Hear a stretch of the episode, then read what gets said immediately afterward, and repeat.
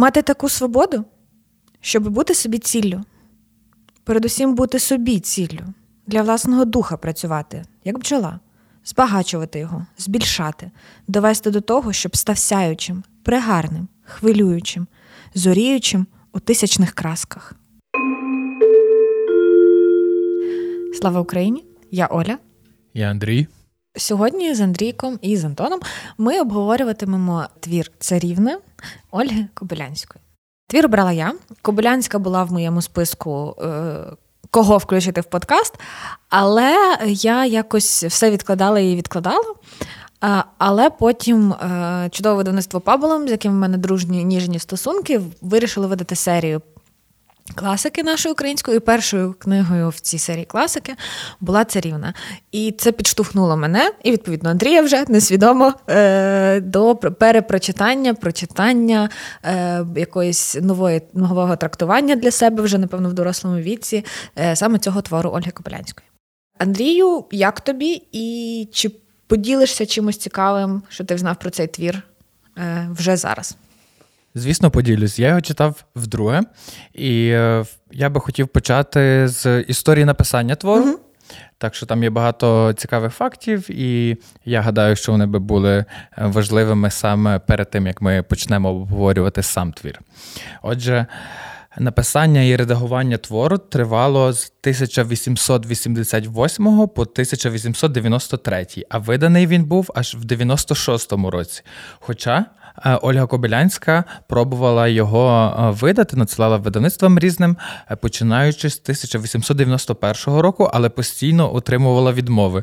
І це, до речі, доволі смішно, тому що головна героїня твору також надсилає свій твір і отримує постійно відмови. Спочатку твір був е, написаний німецькою мовою, не повністю. Вона почала писати його німецькою, і він мав назву Лореляй, е, так як е, це ім'я рейнської русалки е, часто вживається mm-hmm. в творі, згадується. І Багато тогочасних е, письменників і письменниць е, писали відгуки про цей твір. Серед них і Іван Франко, Осип Маковей, Агатангел Кримський, Леся Українка. Всі відгуки здебільшого були негативні, е, бо люди. Вони письменники не зрозуміли. Це насправді ранньомодерні новаторський, як на той час твір. Ну так і є навіть не на той час. Він зараз сприймається дуже гучно.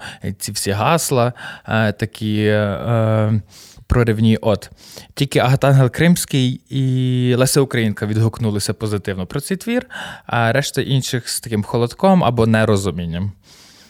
Ну, з того, що я читала, чула, то е, взагалі про творчість е, Кобилянської так доволі різко висловлюватись е, чоловіки її колеги, скажімо так, що там це дівочий сентименталізм, це так нудно, наче читаєш якийсь дівочий дневник. Тобто вони так дуже жорстко її критикували, і вона молодець, що вона не здалась. І потім Франко, мені здається, її визнав аж з землею.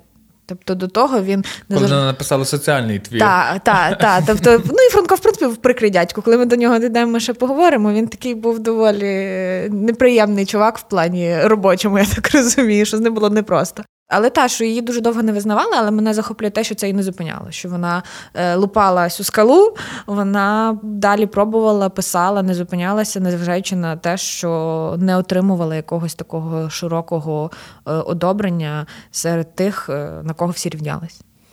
Життя Ольги Кобилянської взагалі дуже якось я співставляю з твором царівна, там дуже багато паралелей подібних. От розкажи нам коротко про сюжет, щоб наші слухачі розуміли е, далі, що ми будемо обговорювати. Отож, у нас є наша головна персонажка Наталка. Е, Нас зустрічає наша Наталка, і життя в неї не супер. Вона сирота, вона живе у свого дядька і його родини, е, і ця родина її е, гнобить відверто, не соромлячись нічого. Тобто тітка може їй казати, боже, ти така страшна, господи Боже мій. Її е, брати їй кажуть, що ти хочеш там щось вчитись, ти книжки читаєш, ти ж ніщо, жінка це ніщо. Її сестра виходить двоюрідна, вона теж їй там постійно якісь шпильки вставляє, ніколи її не сприймає серйозно. І живеться їй нелегко, вона дуже хоче вчитися і щось робити, але розуміє, що єдиний її вихід це радше за все шлюб в той час.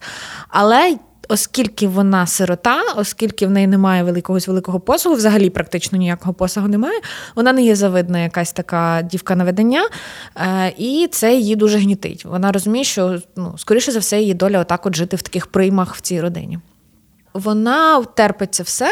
Потім нас на горизонті з'являється з'являється Василь Орядин. Це е, родич їх сусідів цієї родини. Е, Василь теж сирота. В нього е, батько взагалі був якимось чи то ромом, чи то румуном. Е, І він десь зник з горизонту. Мати Василя померла, і його виховував теж його дядько, який по суті його обікрав. Е, бо в Василя був те, що йому лишали його батьки, в нього були якісь гроші, маєток.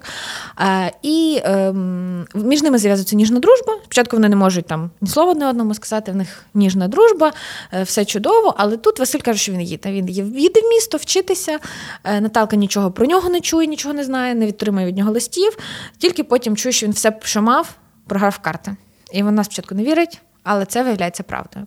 В цей час, поки Наталка сама сумує за Оряданом, до неї починає свататись Лорден. Це такий старезний професор огидний, який називає її Лореляй. І він каже: О, ви русалка, ви русалка, бо в неї було довге е, таке русяве, рудасте волосся, зелені очі. Е, і він її огидний, і вона дуже не хоче за нього виходити заміж, але її тітка дуже її до того штовхає, бо розумієш, це хто її ще візьме, як не оцей старий противний мужик. Але він непогана партія. І потім Урядин вертається, взнає, що Наталка з е, цим лорденом, наче заручені, і його це дуже задіває. Він думає, ось в нас ж було любов кохання, починає морочити їй голову, не кличе її женитися. Але і, е, типу, трошки теж її гнобить і каже: ну та не виходь заміж, ну та що ти роздає їй охуєнні просто поради. Мене він прям бісив страшне, такий душніла кончений, просто жесть. О, Мені хотілося от, тріпнути її е, Наталку, за girl, get over it, що це таке? Ну, коротше, він їй голову морочить, голову морочить, і не тенди, ні сенди. І е, Наталка все-таки розуміє, що вона хоче бути сама собі ціллю. І вона вирішує, що вона покине родину, вона поїде в місто, вона е, почне працювати говернанткою, якоюсь помічницею, е, і лиш би працювати на себе, мати свої гроші, мати своє життя і керувати своїм життям. Вона нікому про це не говорить, крім Марії, яка є, працює в родині Орядина. І е, потім ми зустрічаємо Наталку через три роки. Вона живе е, в пані Марко, вона в неї працює, пані Марко дуже її любить. Е, і ми знаємо, що Василь теж живе в тому самому місті. Але вони не спілкуються, вони лише те не де коли бачаться на якихось не знаю, в магазині, на прогулянці в парку. Е, і пані Марко має е, пасенка. Спочатку Наталка його не бачить, вона не знає, хто він тільки чує від пані Марко про цього пасенка, потім цей пасенок приїжджає.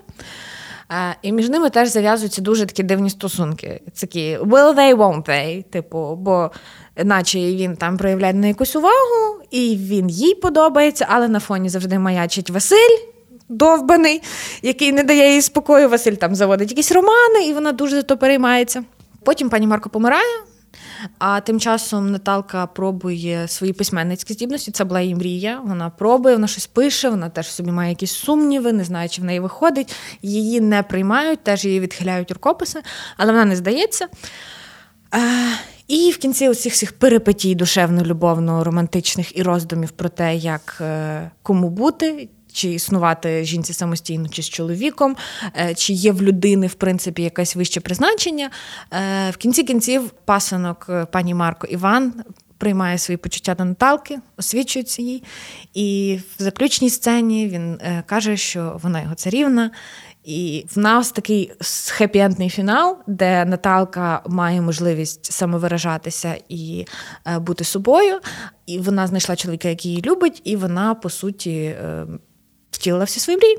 Фінал. Ну, це така. Казочка свого роду насправді. І ну, дуже навіть класичного варіанту про бідну дівчинку, яку ніхто не сприймає. Мачуха там б'є, умовно, е, не дає нормально жити, а тільки дбає за своїх дочок, там палки в колеса ставляє. От, Але і в результаті маємо такий хеппі-енд. Але ця казочка дуже багато говорить. Ем, важливих речей, над якими нам варто всім задуматись, і які тоді особливо ем, я вважаю потрясли суспільство і насправді змінили життя не то, що однієї людини, а й багатьох людей і жінок, зокрема. Ну так, незважаючи на те, що воно читається як казочка, і думаю, в 95% випадків е, такий варіант не проходив. І такій жінці, як Наталка, доводилось виходити заміж лиш би за когось, лиш би вижити в тому житті. Але все одно ця казочка відрізняється від там умовних, називаємо так, класичних казочок, тим, що в цій сам принцеса сама себе рятує їй не потрібен. Принц в кінці кінців з'явився, десь дуже довго скакав е, і дуже теж довго голову морочив, це жесть якась. Але е, її мета була не вийти заміж. Її мета не була знайти кохання. Незважаючи на те, що любовні ці всі страждання вони займають доволі велику частину тої книжки, і роздуми про одного Та і про другого. Погоджуюсь. Але кінцевою метою її все-таки була свобода, свобода самовираження, свобода самореалізації. І отут цей твір, напевно, шокував, що вау, в жінок є мозок. Вау, вони хочуть щось робити, вони хочуть навчатися. І вони можуть щось зробити. І вони можуть щось робити, а не просто не знаю, е, або самі прибирати, або роздавати говернанткам е, якісь укази. От і так, Мені дуже зрезонувало цей е, цитата, яку я прочитала на самому початку. Вона мені дуже подобається. Вона дуже зі мною досі резонує, незважаючи на те, що пройшло там умовних 130-140 років з часу написання книжки. Про те, щоб бути самі собі ціллю. Я думаю, що це дуже дуже важливо е, не лише для жінок, для всіх, для кожної людини, в принципі, але для жінок так само, тому що ми живемо все-таки не в, в повністю рівному світі. У Мене подруга навіть набила собі тату з цією цитатою, бути сама собі ціллю. Чорт забирайте, така хороша Мар'яна, ідея. вітання. Мар'яна, я заздрю, що я не придумала таке перше. Цей твір, повість, е, написаний у вигляді щоденника, але не весь. Там десь, я би сказав, 4 п'ятих у вигляді щоденника, а потім вже завершальна частина е, у вигляді розповіді. І насправді мені сподобалося, що Кобилянська відмовилася під кінець від ідей щоденника, тому що до цього ми бачимо все тільки з боку.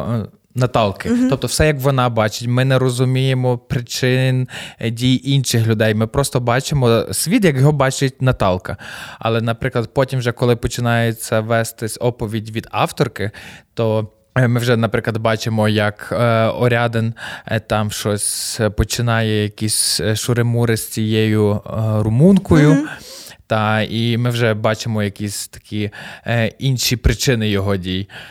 Боже, ну Мені хочеться дуже пліткувати і поливати брудом всіх героїв, крім Наталки. Наталку теж насправді, але це таке найменше і кажу, порівняно з іншими, вона заслужила е, лише похвали. Що я хотів би сказати е, негативне про неї. Ну, окей, це швидше закид, мабуть, самій авторці Ользі Кобилянській. Тут немає арки героїні. Тобто, як ми бачимо Наталку з перших сторінок, що вона така освічена, інтелігентна, що в неї є отакі-то ідеали, що в неї є отакі-то цілі, і вона бачить так життя, так воно і закінчується. Вона тільки проходить перешкоди, які їй виставляє життя, але і вона залишається вірною своїм ідеалам, але вона не змінюється. Тобто вона не прийшла якихось там висновків, її життя не стало кардинально іншим. Вона ніби як вистояла оцю бурю життя. І це також цікаво і прикольно, але в один момент ну, я зрозумів, ну і що, ну класно, ти, типу, ти змогла вистояти, ти молодець. Ну, типу, але якоїсь такої м, повчальності, можливо, в цьому не було. Це, до речі, дуже слушно. Я якось не звернула на це увагу, але зараз, коли я про це задумуюсь, то так. Вона як починає, так і закінчує. Тобто її е, ну, дуже багато було речей в її житті, які могли її змінити. Там, не знаю, навіть та сама історія з Орядином, це всі його хочу, не хочу, буду, не буду, то він потім десь маячить і, по суті, розбиває її серце. Е, це могло її чомусь навчити, це могло якось змінити там її погляд на світ. І ми могли побачити це в її щоденниках, в її роздумах. Але ми цього не бачимо, щоб направду вона трохи лишається така ригідна в своїх своїх е, переконаннях е, і в тому, яка вона є, без е, такої якоїсь гнучкості або без направду, без розвитку. Вона не є, це не поганий персонаж, вона класна в тому, що вона вже нам подається як доволі цікава особистість, така багатогранна. Але так, напевно, хотілося б трохи її якоїсь е, шляху побачити і змін у ній. Бо пройшло насправді доволі багато років. багато років, та, та, та. Ну там окей, видно трошки зміну від е, якоїсь такої дитячості до більш дорослішості, але це тільки, мабуть, навіть в серйозності, в, яко, оцінці зовнішніх речей, але ніяких таких кардинальних висновків, чи от навіть коли вона починає мутити з е, Іваном Марком. Е, то, ну, типу, вона не робить висновків е, про попередні стосунки з Орядином. Вона могла якось їх про, ну, проектувати, угу. співставляти, але вона цього не робить. Ну, е, побудова стосунків тут взагалі така дуже дитяча на рівні 15 років. І я розумію, що це частково через те, що це все е, такий дух часу коли ти не можеш прямо там взяти людину за руку і сказати Ей, все, я тебе люблю, Хо, а треба оце написати 153 листи, не знаю, там 50 разів ди... томно подихати одне на одного, там подивитися в очі, ще щось, ще щось. Ну, типу, І ти такий, бля, господи, та ж боже ж мій. Ну, типу, дорослі люди, доро... ну, ти вільний, вона вільна. Скажи, подруга. Женилися на мені. Ні, треба це ходити, щось страдати. Ну, Зараз зараз ми про це поговоримо конкретно, конкретно, О, бо та, та, і, та, та, що ну, говорити. Що вона е, ну, уроки вона не виносить, вони все одно ці стосунки вони лишаються такими на такому е, рівні, що. Вона не бачить, що якісь рішучі дії могли би пришвидшити цей весь процес і покращити життя всіх. Абсолютно. Ну давай вже конкретно поговоримо про це, бо ми так говоримо завуальовано. Ми не ну, наші слухачі не розуміють про кого, що, де, коли. Називай імена. Ну, мені здається, що е, якби Іван рішучіше діяв з нею в стосунках, якби вона рішучіше діяла, якби вона була чесною перед Іваном і розказала йому про Василя і про те, що там і не пускала б цього їбчого Василя до себе додому кожен раз, коли він приходить. Їм ти не треба, все. А він маніпулював дуже вміло її почуттями. Він нічого їй не обіцяв, нічого їй не давав, але й не відпускав її. А цей супер такий. Е- сумніваючись у всьому, Іван теж не міг нічого вирішити, бо він не знав, а як там люди ж скажуть, а що? А ну, як? Він чекав першого кроку від неї, і це було жахливо. Чувак, ти приїхав, ти знаєш, яке становище жінки в суспільстві, і ти вимагаєш, щоб вона перша прийшла і до тебе зізналася. Вона взагалі гувернантка в твоєї матері. матері та. та вона не може це зробити. А ти так прийшов. Ну а що що ви про мене думаєте? А оце все. Я думаю, тіп, ну та скажи їй прямо. Ну, типу, вона не має такої волі, як ти. Вона не може це зробити. Подумай логічно, щось схарився, пішов. Типу, думаю, бля. Типу, ну коротше, вони там такі щось там кидало з кімнати в кімнату на дві. Але давай повернемося до Орядина. Ну, він мене схарив ще з самого початку. Коли він з'явився е, тільки на початку історії, е, він як е, має спільний досвід угу. з Наталкою. Тобто він так само дитина, яку не приймають в прийомній сім'ї, якого там чмирять, е, вважають, що він взагалі-то не такий, і вона бачить, що от я з ним маю спільний досвід, що він також син мого народу, і що він мене зрозуміє. Він зрозуміє, що я відчуваю це все, і вона вклала в нього. Перш за все, дуже багато сподівань, і вона бачила в ньому те, що хотіла бачити. Він спочатку виглядає прикольний, потім він їде, ну бо так цього вимагають обставини. І він їй не пише три роки. І вона весь час про це думає. І я думаю, ясно. Не пише він їй три роки, вона дізнається, що. Бо вона ж його чекала, вона не хотіла е, заручин з Лорденом. Не хотіла. Та, але потім вона дізнається, що Василь Орядин програє гроші в карти. Що це правда, бо спочатку вона не та, вірила, вона думала, та, що він та. кращий за то, бо вона направду його ідеалізувала. Та бо він такі ідеї висловлював, він там і був і прибічником соціалістів, і всякого такого. Вона там за ним, о Боже, ти такий класний. А потім виявляється, що він програв е, всі гроші в карти, ще які там позичав. Ну, коротше, і три роки їй не писав. Приїхав, вона на нього схарена, вже заручена з Лорденом, бо, блін, що вона мала? Чекати його? Ну, типу, ти їй не пишеш три роки. Він приїхав і каже єб, ти мене не дочекалась. Я такий думаю, тіп, та ти що? А вона як мала знати, що вона має тебе чекати. Так, але прикол в тому, що вона тебе чекала. Ти міг хоч, хоча б якийсь там один лист в рік написати, їй би вже цього було достатньо. Ти їй купа всього на прощання не обіцяв. Ти просто взяв з'ївся, і тепер ти приїжджаєш і ще якісь вимоги говориш. І він ще її дорікає, та ти та ти така, та ти поступилася. Ви я не про така, те... як я думав. Я про тебе був кращої думки. А типу, а ти просто вийшла замуж за того старого пердуна, заручилася з ним. Я думаю, типа, ти програв всі гроші в карти свої, чужі. Ну, типу, і це ти говорив про велич якогось духу до цього. Ну, типу, а потім, коли ну, Наталка йому намагалася щось пояснити, це все. І він каже: Ну то кидайте, кидайте його, е, цього лордена. Але не пропонуй нічого. Нічого, ну, типу, що вона буде? Її викинуть тоді на вулицю. Вона пояснила йому всі обставини. І він каже: Ага, ну значить, то ви гребуєте мною. А ні, він сказав, їдемо зі мною в село. Все-таки потім це була штука, коли його оце життя втомило. Він такий, все, я не можу, я не можу з людьми бути. Мені треба десь там на природу, я не можу з ними спілкуватися. Їдьте зі мною, будемо жити в лісі, там в полі. Є в нас такий друг, який в лісі хотів жити. Що, що? Я в нас такий друг, який в лісі хотів жити. Є, є. От. І е, вона каже: Та ні, ну, типу, я хочу бути з народом, я хочу спілкуватися з людьми. Оце, оце все. І він каже, ага, значить, ви мене зневажаєте. Ось так то. І, ну, типу, в ньому була от така нарцистична гордість, така вражна. Він зразу став такий жорстокий, холодний до неї в цей момент. Це було дуже негарно. Він ще сказав, я вас можу задушити тими руками. І я такий думаю, о Боже, ну, типу. І він дуже багато разів морозив її якусь таку дуже жорстоку і холодну знаючи, чим її можна образити. І він брав і навмисно її ображав. Він такий максимальний токсичний хуй, що в мене просто роки йдуть, нічого не міняється. Нічого не міняється в тому світі. Це просто жесть. А вона далі за ним сохла.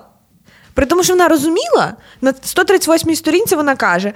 Ем, Дивлюсь тепер на, його цілком іншими очима і не знаю, моя уява віддалялася від його і любила щось цілком інше, чи він змінився справді так сильно. Одно лиш певне, таким не є, як жив в моїй пам'яті. І потім ще блядь, сторінок 200 після того вона далі хочу, не хочу, буду, не буду. Він прийшов, він подивився, він не знає, що щось зробив. Жінко, я не можу, я не маю сил. Знаєш, від чого я не мав сил? Від е, що п'ять сторінок, кров відтекла з мого обличчя. Кров прилила до мого обличчя. І я такий вже десь на 30-й сторінці. Та я зрозумів, що ти ну, здатна до рум'янця. Мені не треба це вказувати за кожної нагоди. Ну, то сюди, то туди. Так само з тим Орядином. Ну, в неї була хвороблива прив'язаність до нього, насправді. І тут можна роздумувати, чому так. І я собі можу насправді легко пояснити. Ну, в неї було важке життя, вона побачила в ньому подібну людину, яка може стати її опорою, яка зрозуміє всі її переживання, досвід і біль, який вона зазнала в житті. Е, і, ну, Насправді більше ніхто в книжці не трапився такий, хто би насправді міг її так і зрозуміти. І це правда, він міг її зрозуміти. Але то, що він просто. Е, долб... Амінь. Все, проварядна проїхали. Давай е, чмирити тітку. Е, Тітка це взагалі максимально негативний, неприємний, мерзотний такий персонаж. І мені дуже незрозуміло. Та чому? Та за що? Та не подобається вона тобі? Ну, ну так склалися обставини, що вона живе з вами в одному будинку. Вона не є якоюсь е, не знаю, бунтаркою, яка би там супер щось їм заважала робити, міняла правила. Вже далі так вона по суті збунтувалася і відмовилася від заручень з Лортоном. Але поки вона жива, в них вона вела себе дуже чемно, дуже Вона працювала. гречно. Вона працювала, вона робила все, що вони хочуть. Але кількість того якогось domestic violence і аб'юзу, який вона зазнала просто ні за що, через те, що вона е, не знаю, дісталась їм як прийомна, не знаю, дочка, як. Якась племінниця, яка змушена з ними жити, для мене це було дуже. І мене харило, що вона нічого не може їм сказати. Ну, типу, абсолютно. Вона настільки це все, типу, от вона сиділа, червоніла, біліла, але там в памороки її не хапали, але вона нічого їм не відповідала ніколи, ну, якось не навіть вербально. Ну, Я вважаю, що якщо б вона набралася сміливості щось е, пощикнути до тітки, то це би було ще гірше. Вона це розуміла. Ну, тут без шансів. Тітка просто била її завжди на ураження, максимально за кожної нагоди. Вона не гребувала жодним шансом, щоб принизити її, щоб вказати, яке вона дно. Хоча вона насправді таким не була. Вона її чоловіки вважали гарною, окей, трошки дивакуватою, можливо, не такою, яка не відповідає стандартам е, саме якоїсь провінційної е, жінки, знаєш, максимально слухняної, яка хоче там господарку, хату дітей і чоловіка. От, Але вона була приваблива. Всі казали, у вас великі очі. А, наприклад, тітка каже: Та в тебе такі очі, ти подивишся, що це? Жінці не пасують такі великі очі, ніби вона їх вибирала. Ну, коротше, і закінчується так само, що та тітка максимально розгнівана на останніх там сторінках, е, супереч, ну, сперечається зі своїм чоловіком, е, коли він їй розказав, що Наталка з е, Марком щаслива, і що все в неї гарно склалося. І вона така: Та ні, та не може бути, та що ти? Подумай про свою дочку. Ну, просто шариш, я бачив таких людей в житті. Ну, серйозно, от такий самий тип, і вона мені, ну, я про тітку, виглядає дуже реалістичною. Тобто, я вважаю, що навіть е, Ольга Кобилянська могла списати це з якоїсь реальної персонажки. Ні, ну те, що таких людей купа насправді, які е, живуть е, і харчуються лише тим, щоб принизити і зробити боляче якійсь іншій людині, е, то так, їх направду купа. Але можливо, і хтось був в її житті такий, що вона бачила, по суті, вона ж землю написала по е, на реальних подіях, тому можливо, вона і смикала з реального життя, з життя своїх подруг, з родин, якихось сусідів, таких от цікавих персонажей. Але, наприклад, дядько мене супер бісив на фоні цієї тітки. Він безхребетний. Він безхребетний, при тому, що ця тітка теж там ой, мілечко, ту-ту-ту-ту. Вона старалась перед ним так от показувати, що вона така суперкласна. Але коли тітка при ньому ж принижувала і робила боляче його племінниці, він нічого ніколи не міг сказати і не міг хоча б якось трошки її захистити. Е, і ну, Він каблук. Зупинити цей коло не знаю, замкнути коло якусь ненависті і хейту між е, людьми. Ну, в цій книжці немає жодного нормального чоловічого персонажа. Жодного. І я це не кажу негативно, можливо, так і треба було, але я просто констатую факт, що кожен чоловік в цій книжці мене шалено бісив. Аналогічно. Аналогічно. О, нарешті ми зійшлися. А коли би я тобі казала, ні, мене чоловіки не бісили. Вони такі класні були тут. Ні, це просто жесть якась була. Давай поговоримо про саму Наталку. Мені дуже подобається це, як вона насправді поставила собі ціль, як вона, незважаючи на всі негаразди в своєму житті, е, вистояла. Під тими ударами долі, що навіть коли вона кожен раз розчаровувалася в якихось людях, тобто її ідеали падали, то вона сама ставала для себе в цей момент ідеалом, е, до якого вона хотіла йти. І це це надихає її завзятість, її сміливість, тобто покинути, порвати з життям, яке ти знаєш, піти в невідоме, не маючи прикладів подібних до цього. Тобто, це вау, це вау. Вона поклала ну, все на гральний стіл і виграла цю гру. Боже, які в нас пішли порівняння і метафори. Е, Вона так, мені подобається, що вона класна. Мені подобається, що вона. Е, доволі unlikely такий персонаж, тому що вона е, жила не в тому, розвивалася, жила в колі, в якому не було так прийнято. Тобто в неї не було якоїсь рольової моделі, якоїсь жінки, на яку б вона подивилася і сказала: О, в неї це вийшло. І я теж хочу так. Вона сама до цього дійшла, живучи там в тому маленькому селі, в оточенні цих всіх своїх родичів довбанутих. Е, вона зрозуміла, що є можливість вирватися, і придумала собі цей план, як вирватися. І е, пішла проти всього, проти суспільної думки. І коли вона там жила сама вже після смерті цієї пані Марко, теж люди дивляться дивно на старшу вже по суті на той час. Господи, вона вже по суті стара діва, старезна, ніхто її заміж не візьме. Вона там сама ходить десь і щось робить. Е, і їй було наплювати на це все. Е, це могло дуже швидко зламати людину, але її це не зламало. Ні відмови з видавництв, ні якийсь е, людський осуд, ні те, що в неї, по суті, на той момент не залишилось жодної людини. В неї була там одна подруга, але вона потім помирилася з чоловіком, поїхала. Тобто в неї не було навіть якогось поруч плеча будь-якого. Ми не говоримо про романтичне плече чоловіче, е, навіть дружнього плеча не було поруч. І все одно це все її she persisted. Молодець. Наталка топ. Так, і мені насправді подобається ще, як е, от вона уявляє собі, що в неї ну там. Буде класний чоловік, ну не те, що вона про це мріє. Окей, вона має думку, що якщо в неї буде чоловік, то він має бути якийсь там класний, е, дуже начитаний, розумний, інтелігентний, такий, такий. Але при цьому вона вимагає від себе, щоб бути його гідною.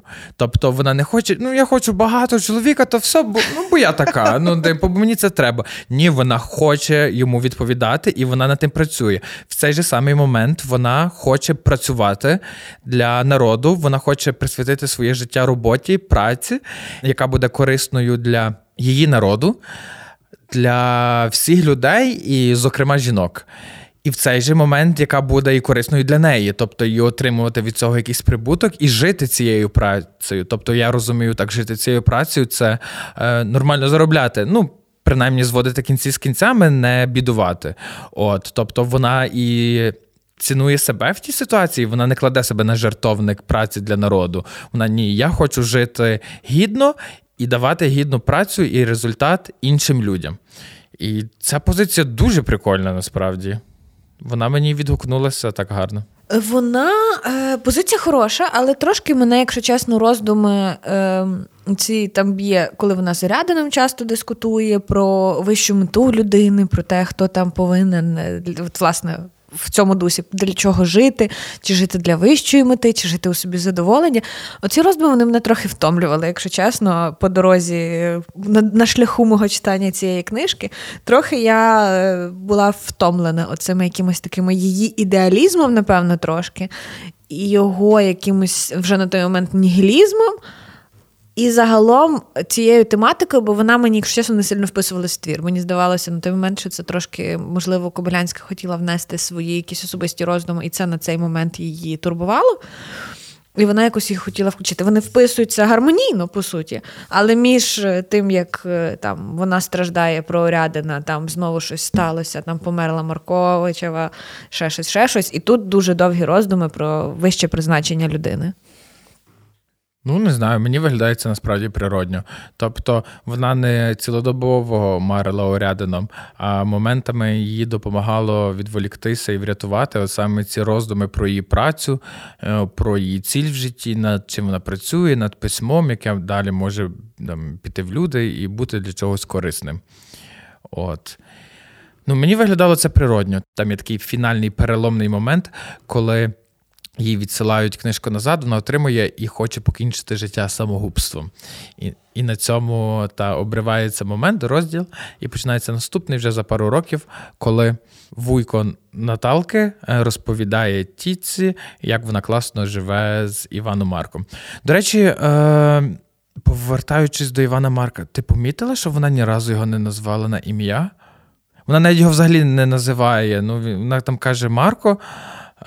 Але ну, і все пару раз вона навіть уникає вживати його ім'я.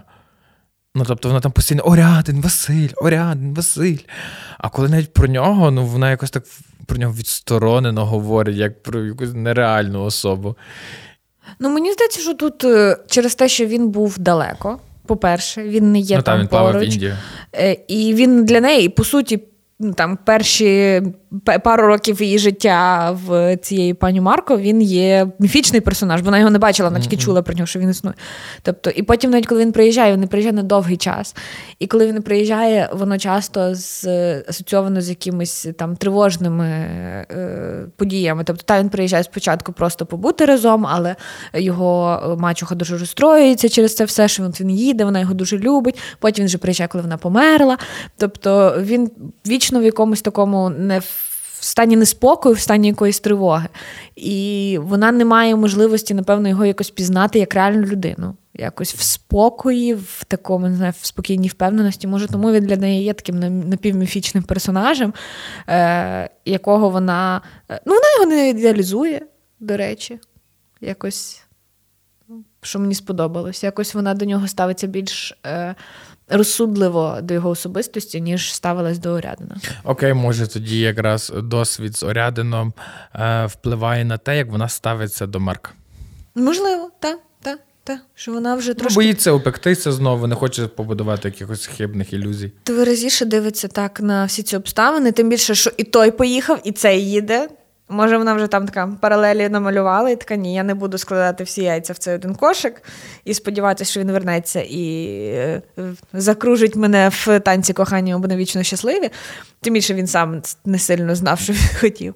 Тому, можливо, та вона скористалася своїм е, нещасливим досвідом в нових стосунках. І, на щастя, вона не перегнула палку і не зіпсувала свої нові стосунки е, тим, що вона все на все дивилась через призму тих колишніх стосунків. Блін, Наталка, ти така молодець. Я ну, тобою захоплююсь. Я теж. Ну, Вона мене надихнула на багато чого в житті. У мене просто зараз е, етап, коли я багато чого змінив. І там і роботу, і взагалі професію. От. І ця книжка дуже вдало мені зараз знову потрапила в руки, бо вона мене надихнула е, йти далі тим новим шляхом, як я собі обрав. Ну, але це таке. Е, я був е, приємно вражений, наскільки багато Кобилянська цитувала Ніцше. Це при тому, що в цей момент написання книжки він ще був живий. Тобто це не є таке, знаєш, як постфактум, там, коли носиться вже там зараз ним, або там вже е, в 20 столітті носилися е, там то сюди, ну, типу, дуже фанатіли від нього. Це ще за його життя. Тобто вона його читала тоді ще і. Е, впізнала в ньому генія, який насправді її надихнув на багато що я потім читав, що uh-huh. е, там і відгуки там Леся Українка, і ще дехто е, вказували, що вона дуже зачитувалася там, так казав Заратустра і тими всіма іншими творами. Е, ну, одні з документалок, які я дивилася, говорилось про те, що вона любила Ніцше, вона читала його. Її, власне, дуже як тебе надихнула Наталка, її теж надихав його в його філософії індивідуалізму. Хоча в нього така була теж половинчаста філософія, типу, е, чоловікам можна все, вони можуть бути індивідуалістами, вони можуть будувати свій світ навколо себе, навколо там своїх бажань і хотінь. Але жінки все-таки, типа, не такі рівні, як чоловіки. Е, І вона, незважаючи на це все, і вона його шанувала, вона шанувала його творчість, але вона над ним підсміювалася через власне ці його такі е, трохи мізогінні сентенції, не трохи мізогінні сентенції. Тобто вона мала оцей критичний розум, який е, могла там аналізувати, синтезувати і розділяти, і не відкидати е, все зразу, якщо їй не подобалася якась одна деталь. Тому е, поява Ніцше тут цілком закономірна е, і знову ж підтверджує якусь таку. Е, напівавтобіографічність цього твору, бо видно і паралелі між е, головною героїною, яка цим захоплюється, і авторкою, яка, е, ну, як відомо, там з щоденників з листів теж зачитувалася Ніцше. Ну, по цьому твору дуже видно, що Ольга Кобилянська виросла не на українській літературі, і що в неї. Ну, навіть, мабуть, спосіб мислення не є такий, як притаманний з роду української, тому що вона ну, вивчала все німецькою е, або румунською, і вона і писала перші твори німецькою, і навіть е, дехто каже, що думала німецькою, бо вона щось про це наче згадувала. От. І ти, ну, він сприймається, ти читаєш цей твір е, як, як зарубіжний. Ну, Сама побудова, е, сама форма, діалоги, люди, якісь е, місце подій, все сприймається, ніби це якісь перекладений Сама твір. проблематика та, та, та якісь такі непритаманні українській літературі. І це так чудово, що ми маємо Ольгу Кобилянську, і що вона написала. Багато чого прикольного і царівну, і людину, які є вершинами її творчості. От е, Ну, є критики, які говорять, що та, звичайно, те, що вона мала. Е... Можливість е, читати іншими мовами і питомо читала більше іншими мовами, ніж українською. Українкою вона була знову ж таки за вибором. Українськість і українофільство це було Слей Квін за вибором, так само, як Агатангел. Е, але е, це зіграло таку трошки нехорошу з неї, такий нехороший жарт в тому, що все-таки е, деякі критики кажуть, що не дотягує її словник український до того рівня психологізму, який вона хотіла би вкласти в ці твори. І, можливо, от як ти навіть згадуєш, вона там червоніє, біліє, кров приливає, відливає, приливає, відливає. Можливо, в тому от і є те, що їй іноді, можливо, не вистачало слів якихось, е, можливостей такої. Щоб природнього, та, природнього якийсь емоційний стан когось. почуття mm-hmm. та української мови, е, того, щоб там це дати настільки глибоко, наскільки вона відчувала. Але дякуємо їй, що вона все-таки вибрала українську мову, і що ми маємо ці твори, вони і так прекрасні.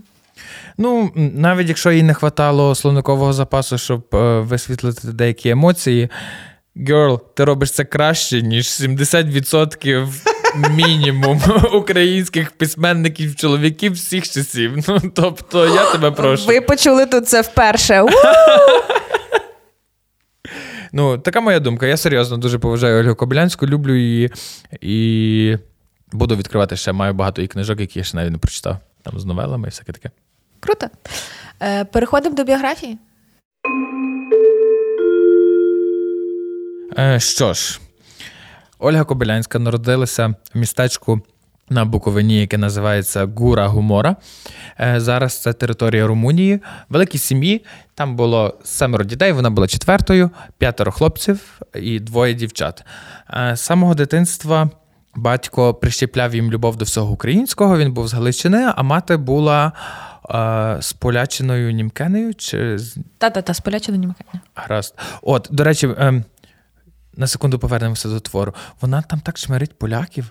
Ну, тобто, то поляки, та вони п'ють кров з українського народу. Я це їхала в автобусі по дорозі з Кракова, читала. І я така, вау, сподіваюсь, на кордоні ніхто не перевірить мою книжку. От, але ж її мама була полячка. Ну, ніби з полячного намкення, окей, але вона говорила польською і це все, і мені якось трошки це дисонувало. Ну, якось. Ну, ти можеш вивчити в дитинстві якусь мову, але потім вирости і зрозуміти, що це хуйня, наприклад, як в мене з російською. Ну, окей, добре. Все, якщо твій приклад це цілком все пояснює, дякую. От. Е, її родина не була дуже заможною. І батько зміг дати освіту тільки синам. Їх п'ятеро це доволі багато насправді. Дав, але мені здалося, що просто е, він може й міг би дати дівчатам, але це не було потрібно. Він такий чотири класи. Ну, це також, це також. Типа, е, тобі, типу, прочитати чек, на якому написано, скільки борошна купили на тиждень, е, вистачить з день. Так, вона вчилася тільки 4 класи перших початкових, і навчання проводилося е, румунською і німецькою мовами. І вона ж українську почала вивчати вдома після 15 років. От, і її. Е, Її дуже підштовхнуло до любові до українського, взагалі пізнання всього українського. Софія Оконевська. Е, коротка ремарка: хто ця жінка? Вона неймовірна. Це перша жінка, яка випустилася з університету в цілій Австро-Угорській імперії. І також вона перша лікарка в Австро-Угорській імперії з Queen! Е, Зараз тут мають бути ці ту-ту-ту-ту-ту хорнс. От я в захваті, і це українка. Боже, ну чому нам про них не розказували в школі? Ну я знаю, чому це риторичне запитання. Тому я зараз розказую це всім. Я тішуся, що я це дізнався, і надіюся, для вас це також буде цікаво. Е, так, е, і її подруги. Це взагалі історія, мені здається, життя Ольги Кобилянської. Це така прекрасна історія гілпаверу і якогось єднання жінок, тому що її подруги дуже сильно на неї впливали. Вона впливала на своїх подруг. Е, І крім того, вона ще дружила з Августою Кохановською, з такою художницею. Вона дружила з Лесею. Е, Спойлер, я не хочу обговорювати Олю і Лесю в цьому випуску і спекулювати на е, роді їхніх Це, це така заїжджена вже Це що така просто... заїжджена тема, що ми просто ми згадаємо Лесю як її хорошу подругу, як посестру. Що там між ними було? Як би я не любила плітки, ну типа це вже заїбало, це вже тумач. От тому її подруги вони дуже на неї впливали. І, е, наприклад, Кобринська, ми про неї колись поговоримо обов'язково, тому що вона є в мене в списочку тих, кого про кого треба поговорити. Е, Вони були емансипантками. Це Перші феміністки її в них були дуже прогресивні ідеї, зважаючи на те, наскільки е, наша країна є патріархальною, наскільки все-таки досі в нас е, панують такі дуже мізогінні е, часто точки зору серед населення. На той момент ці жінки виявляли таку силу волі, таке бажання щось робити, яке мене просто зараз шокує. І ем, саме завдяки дружбі з ним Ольга і почала писати, почала писати українською. Е, саме завдяки дружбі з ним вона приєднувалась до різних гуртків, таких емансипанток, до різних е, жіночих е, кіл. Саме завдяки ним вона е, і публікувалася, тому що її брали в деякі перші альманахи. Мені здається, що в перший альманах оцей вінок він здається називався. Її не взяли. Франко не взяв, бо він був редактором. Франко не взяв, бо він прекрий чоловік. Але далі вона мала можливість теж публікуватися в якихось таких жіночих збірках. Жіночої прози, тобто це е, емансипанство, е, то воно дуже сильно в її житті було такою рушійною силою, і це мені теж прям е, це моя тема. Я дуже резонує мені дуже Ольга Кобилянська, резонують мені дуже її погляди на життя і проблеми, з якими вона стикається. І е, чим от вчора я вчора і сьогодні слухала якісь там документальні фільми про неї, якісь програми, то дуже все, що вона робить, і її якісь такі речі, дрібнички в її житті, вони дуже мені були рідненькі і якісь такі е, милі. Що ще хочеться про неї сказати? Е, першим її коханням був е, брат Кобринської. Євген Узаркевич. Е, Оскільки вони жили в тому маленькому містечку. Е, В дитинстві в це маленьке містечко часто приїжджали на літо на якісь канікули. Отакі е, сім'ї, хоро, хороші сім'ї, так в лапках візьмемо з е, людей з. Творчих професій, людей з якихось там лікарів, е, адвокатів. І от вона тоді познайомилася з цим Євгеном Озаркевичем. І дуже в нього закохалася. Вона про це там пише в якихось своїх таких юнацьких щоденниках. Але він е, вдруге так і не приїхав на якесь наступне літо. Але це було таке одне з е, таких визначних почуттів. І загалом вона була така дуже легка на. Закоханість жінка. Вона от в цих дитячих ну, дитячих підлітково-юнацьких щоденниках вона дуже часто пише про когось. І вона дуже е, Видно її бажання дуже бути коханою. І в неї нема мети вийти заміж, і в неї ніколи не було мети вийти заміж, тому що їй там навіть в 50 років, коли вона вже була старша жінка, а на той е, час вона вже була взагалі стара діва в 50 років. Її сватали, вона відмовлялася, бо це не було її ціллю виходити з власне заміж. Але вона так безнадійно, прям е, максимально відчайдушно хотіла кохати і кохання, і бути коханою. І е, у цих щоденниках це проявляється тим, що вона от постійно вона може з якимось чоловіком десь там навіть зустрічалась в парку, вони обмінялись парою слів, вона вже писала про нього щоденник, і вже в неї були про нього якісь мрії. І вона мені її так я її трошки розумію, і мені її так шкода в тому, що вона таки і не запізнала якогось такого особистого щастя, тому що, незважаючи на те, що вона хотіла е, реалізуватися і бути самою собою, бути сильною незалежною жінкою, вона так само, як і персонажка, хотіла свобідного, розумного чоловіка поруч. Але вона так от цього і не досягла. Е, бо в житті стався Осад Маковей. Це, типа, Оря... Василь Орядин 2.0. Е, зараз я хто любить Осипа Маковея, вимикайтеся. Чи куліш? Е, Бо я чую такі самі е, нотки в голосі в тебе, коли ти згадуєш про Пантелеймона Куліша. О, Про Куліша ми ще окремо поговоримо. Там буде окремий випуск, де я буду хуй писати просто Куліша. Ми не будемо говорити про твір. Я хочу взяти Чорну Раду. Я серйозно. О, Господи, з чоловіками складно, щоб ви розуміли. Е, в її житті стався обсипаковий. Вона на той момент вже щось писала трошки. Е, Їй було 32 роки, тобто вона вже мені зараз 32, вона була ми одного віку, і в суспільстві вже тим більше на той час вважалось, що щось з нею не так, якщо її ніхто досі заміж не взяв. Е, її сестра доволі рано вийшла заміж, і вона лишилася саме вдома, вона опікувалася своїми батьками. І, е, в принципі, незважаючи на те, що це давало їй змогу займатися творчістю, все одно це було ну, обмежуюче і їй потрібно було якимось чином заробляти гроші. І в той момент е, в її життя війшов 28-річний Осип Маковей, який був редактором, і вони запізнались, вони почали спілкуватися. І ця вся епопея з їхніми стосунками протривала ледь на 10 років. Е, він е, був не феміністом. Е, я не знаю, як вона, наскільки він її захопив, тому що в нього в одній з документалок, яку дивилась, е, сказала, що в нього є така чи то оповідання, чи то стаття, чи то есей, яке називається Емансипація мужчин і в якому він висміює е, бажання жінок емансипуватися, він там говорить: о, ну то значить, нам, чоловікам, треба буде навчитися готувати, їсти і штопати шкарпетки. О, яка ж це складна робота? Тобто він відверто там таким сатирою такою насміхається над тим, за що по суті боролася Ольга і її посестри за те, чим вона жила і чого вона хотіла, яке майбутнє вона для себе бачила. От, Але саме він видав царівну в газеті Буковина. Але Е, незважаючи на це, він е, в 1898 році їде працювати до Львова, хоча у Львові його не полюбляють. Е, І е, Стефаник, з яким Ольга також листувалася практично все життя, вони були дуже добрими друзями. І я вважаю, що їй треба було вибрати Стефаника. Він хоча б був симпатичний, бо Маковей. Стефаник Хот. Хот. А, та, єс! Е, Маковей пес. Ще й такий трохи тошнот. І Стефаник казав, що знаєте, Олю, що от Маковей. Ем, коли він щось пише, ну то зле, то зовсім зле. Він в нього є смак, тобто він як редактор непоганий, бо в нього є смак, він вміє підбирати, от, наприклад, якісь твори в газетах.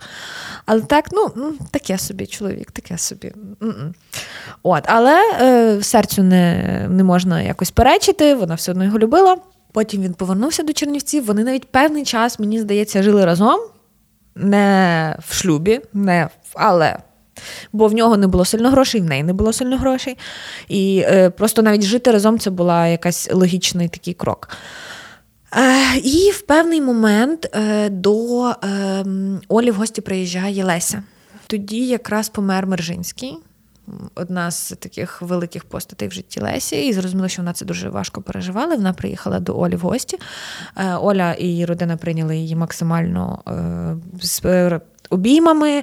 Вони десь виїхали в гори, і е, Ольга максимально старалася допомогти подрузі трошки цей душевний біль, цю тугу якось розвіяти.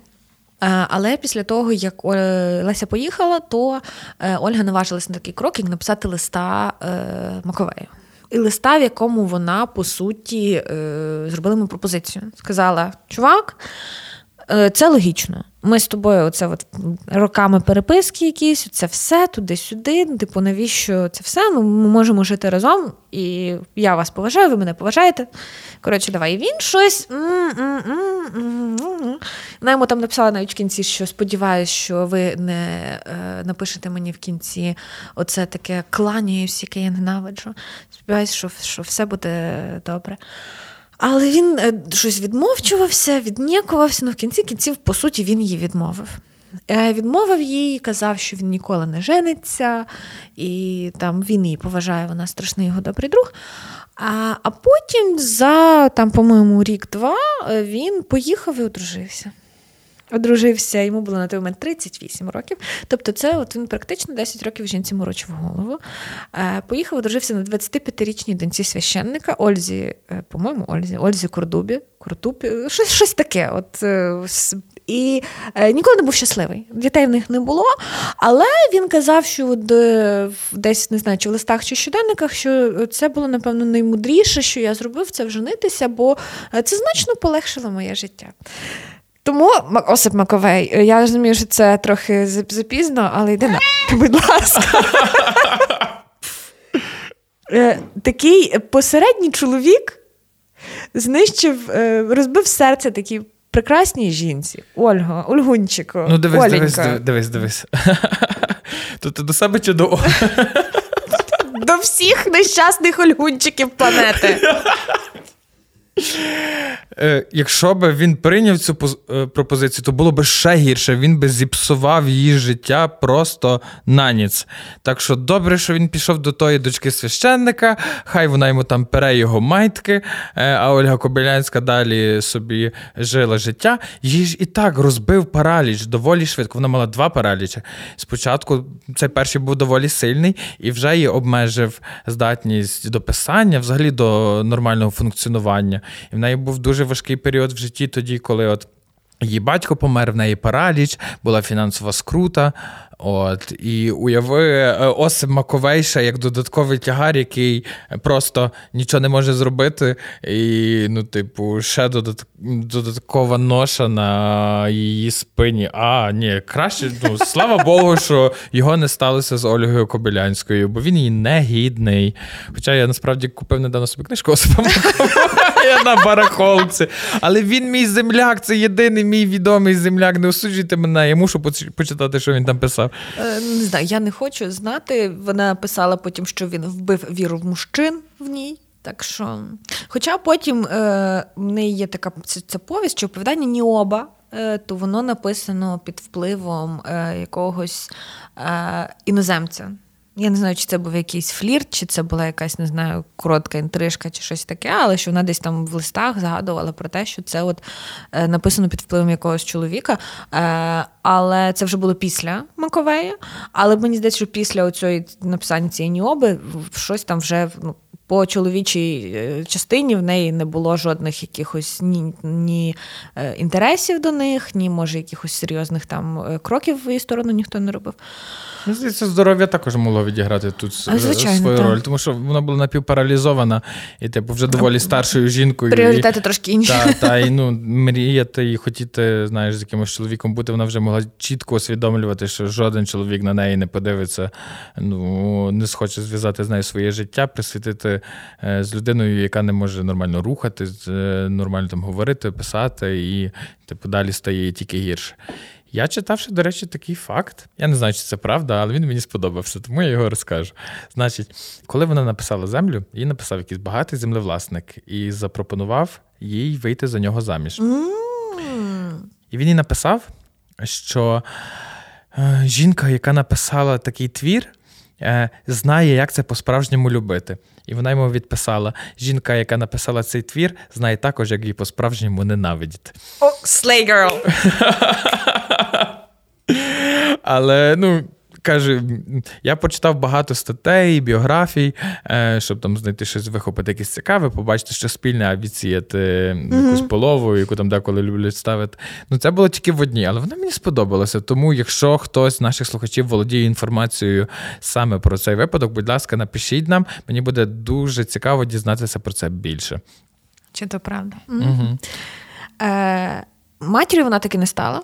Як ми. Е, ну, розуміємо через те, що чоловіка в неї не було, і вона не мала. А вона е, щось говорила про дітей взагалі. Але вона виховувала е, доньку свого е, брата. Вона її вдочерила. Е, це донька брата Олександра і Віргінії Лукашевич. Це Віргінія Лукашевич, вона була на 9 років старшою за е, Олександра. І коли народилася е, ця Оленка, то в по суті ця Віргінія сказала, що вона не хоче ніяких справ не мати ні з родиною Кобилянських, ні з цією дитиною. Тому родина Кобилянських забрала цю дитину. Е, більше ніколи про цю Віргінію не згадували. І по суті, Ольга виховувала її як свою доньку. І старість вона доживала по суті з цією Оленою та з її чоловіком, у якого було дуже класне ім'я Епідофор Панчук. Боже, це якась хвороба шкіри. Е, так, але е, завдяки епідофору, е, напевно, які, яку якійсь часті його вкладу, то Ольга Куплянська дожила до таких доволі поважних років. Цікавий факт, який, який я про який я подумала, і хотіла тобі сказати, я не знаю, чи ти про це задумався, оскільки Ольга померла в 42-му році то був певний момент, коли е, Ольга е, Целан і Роза Ауслендер жили в одному місті. Oh my God! Я про це не думав. Воу, серйозно? Ну, виходить, що так? Ну, та, та, та, ти права, абсолютно. Вони жили в одному місці. Ну, тоді Целан, напевно, що був. Е... Цікаво, чи вони знали один, один про одного.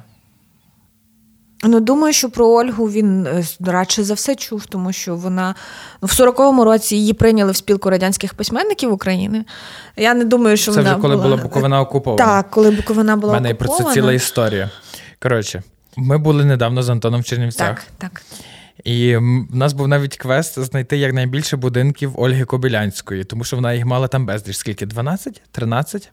Так, вона жила в 13 будинках в Чернівцях, і останній це в якому вона прожила вже більше свого життя, який вона купила, бо інші попередні mm-hmm. вона орендувала. І ти часто йдеш по Чернівцях і бачиш просто таблички. Тут жила Ольга Кобилянська в такий торік, тут жила Ольга Кобилянська в такий торік. І це прикольно, знаєш, як знайди всіх покемонів, знайди всі, знайди всі будинки Ольги Кобилянської в Чернівцях. Ми, до речі, так всіх і не знайшли, знайшли десь п'ять. Ну, ми не особливо шукали, але так які нам трапились. І ми були в її меморіальному музеї. Музей е, має багато класних артефактів, але насправді він дуже старий радянський, зроблений насправді. Шикарно, певно, як на цей час, тому що там є купа всяких стел, фотографії, все так трошки зроблено, е, ну ніби щоб розказати історію, але інформації забагато. Але ми зараз не про це. І ми там дізналися такий факт. Я його насправді потім ще бачив в інтернеті, прочитав, що Оля Кобилянська отримує під кінець 20-х років е, пенсію. Від Радянського Союзу як виплату за її творчість. Так само отримує її Стефаник. Щоб ви розуміли, твори Кобилянської і Стефаника друкувалися в Радянському Союзі, щоб показати е, про загниваючий захід, про от, як важко mm-hmm. людям жити там за інших імперій було, що там всі mm-hmm. чмирять. От, Ними маніпулювали, їм трошки платили. Стефаник відмовляється від цієї пенсії. Але Ольга Кобилянська насправді тут її амбіції зіграли з нею злий жарт, і мені її шкода, щиро шкода в цьому плані, тому що вона не відмовилася. Вона сказала: Та як я сама цього досягла, я сама писала, я пройшла цей шлях і мене визнали. Ну тобто я маю право на ці гроші, я їх добилася власним трудом. І коли Радянський Союз окуповує. А, він спочатку її платить, платить, потім перестає. Вона наївно пише їй купа листів е, на радянську Україну, де моя пенсія, всяке таке, і навіть не відписують. І коли Радянський Союз окуповує Буковину, вони повністю паралізовану жінку виймають з ліжка і садять, щоб сфотографуватися з нею і написати статтю, і ця фотографія там висить. І біля неї стоїть Андрій Малишко, який приїхав е, бути редактором на Буковині. От Ольга Кобилянська, наша письменниця, чекала нас стільки років, підтримувала нас, і в неї просто в неї руки, ноги, шию, вони все вигинають. Вона не може рухатися вже в цей момент. І вони садять в крісло, ніби щоб вона от їх чекала. І ця фотографія там висить на центральному місці. Це такий жах. Просто. Ну, я був в шоці від цього факту. І. Далі, чим закінчується взагалі життя Ольги Кобилянської? Потім, як ми знаємо, е, румуни, які були на боці німців, е, знову відбивають Буковину, окуповують, і її беруть під арешт, її судять і хочуть, наскільки я знаю, навіть стратити. Через те, що от вона співпрацювала mm. з Радянським Союзом. Але вона просто не дожила до цього часу, і насправді її природня смерть врятувала її від якогось такого глуму нацистів. Так, і вона, ну, її, коли була радянщина, то в 40-му році її прийняли спілку радянських письменників. Від її імені там щось писали теж. наскільки Вона не могла писати, вона вже в 20-х перестала е, писати. Так, тобто вона там видумували, вигадували якісь такі речі, що вона там щось казала, що вона там така соціалістка, марксистка і туди-сюди. Так само, як Лесю у Радянський Союз перехрещував як велику марксистку, хоча вона. Е, казала, що Маркса читати дуже довго і нудно. Е, і е, вона е, на її похорон не дозволили прийти. Тобто я люди збирались, бо люди знали, хто вона, і яка вона, скільки вона видатна постать для цього міста, але на її похорон дозволили прийти лише там родині і найближчим друзям. А от збирати людей, бо вона була для них теж, напевно, якимось чином небезпечною. Вони бачили її як якусь таку Не загрозу. Так, її судили. Е, От, і отак, от е, трошки сумно і несправедливо завершилось її життя, незважаючи на те, що воно було доволі довгим, і це прекрасно, бо вона змогла дуже багато дати українській літературі, українській культурі, е, додати до цього культурного кола, до цієї династійності всієї, яка в нас існує. Але дуже шкода, що все-таки. Часи Другої світової були настільки невмолимі до багатьох письменників, які жили і творили на території України. Ну е, я ще додам, що це надзвичайно важлива постать в українській літературі, яка змінила її хід і яка додала дуже багато. Тому я ще чекаю, поки Олю Кобилянську по-справжньому відкриють. От і, можливо, якраз в цьому і допоможе, що, наприклад, видавництво Паболом видали оцю просто чудову книжку. От, І що будуть якісь праці саме про її життя. Бо я хотів би от дізнатися саме більше такого, бо в інтернеті все дуже таке обмежене, обмежене як з якоїсь шкільної хрестоматії. Дуже важко було знайти е, щось ґрунтовне, якесь таке більш обширне, а не просто сухий перелік е, творів, яких вона написала, і там звідки куди вона переїхала. Ну от. я дуже сподіваюся, що хтось за нею візьметься, тому що у нас доволі багато, ну як доволі багато.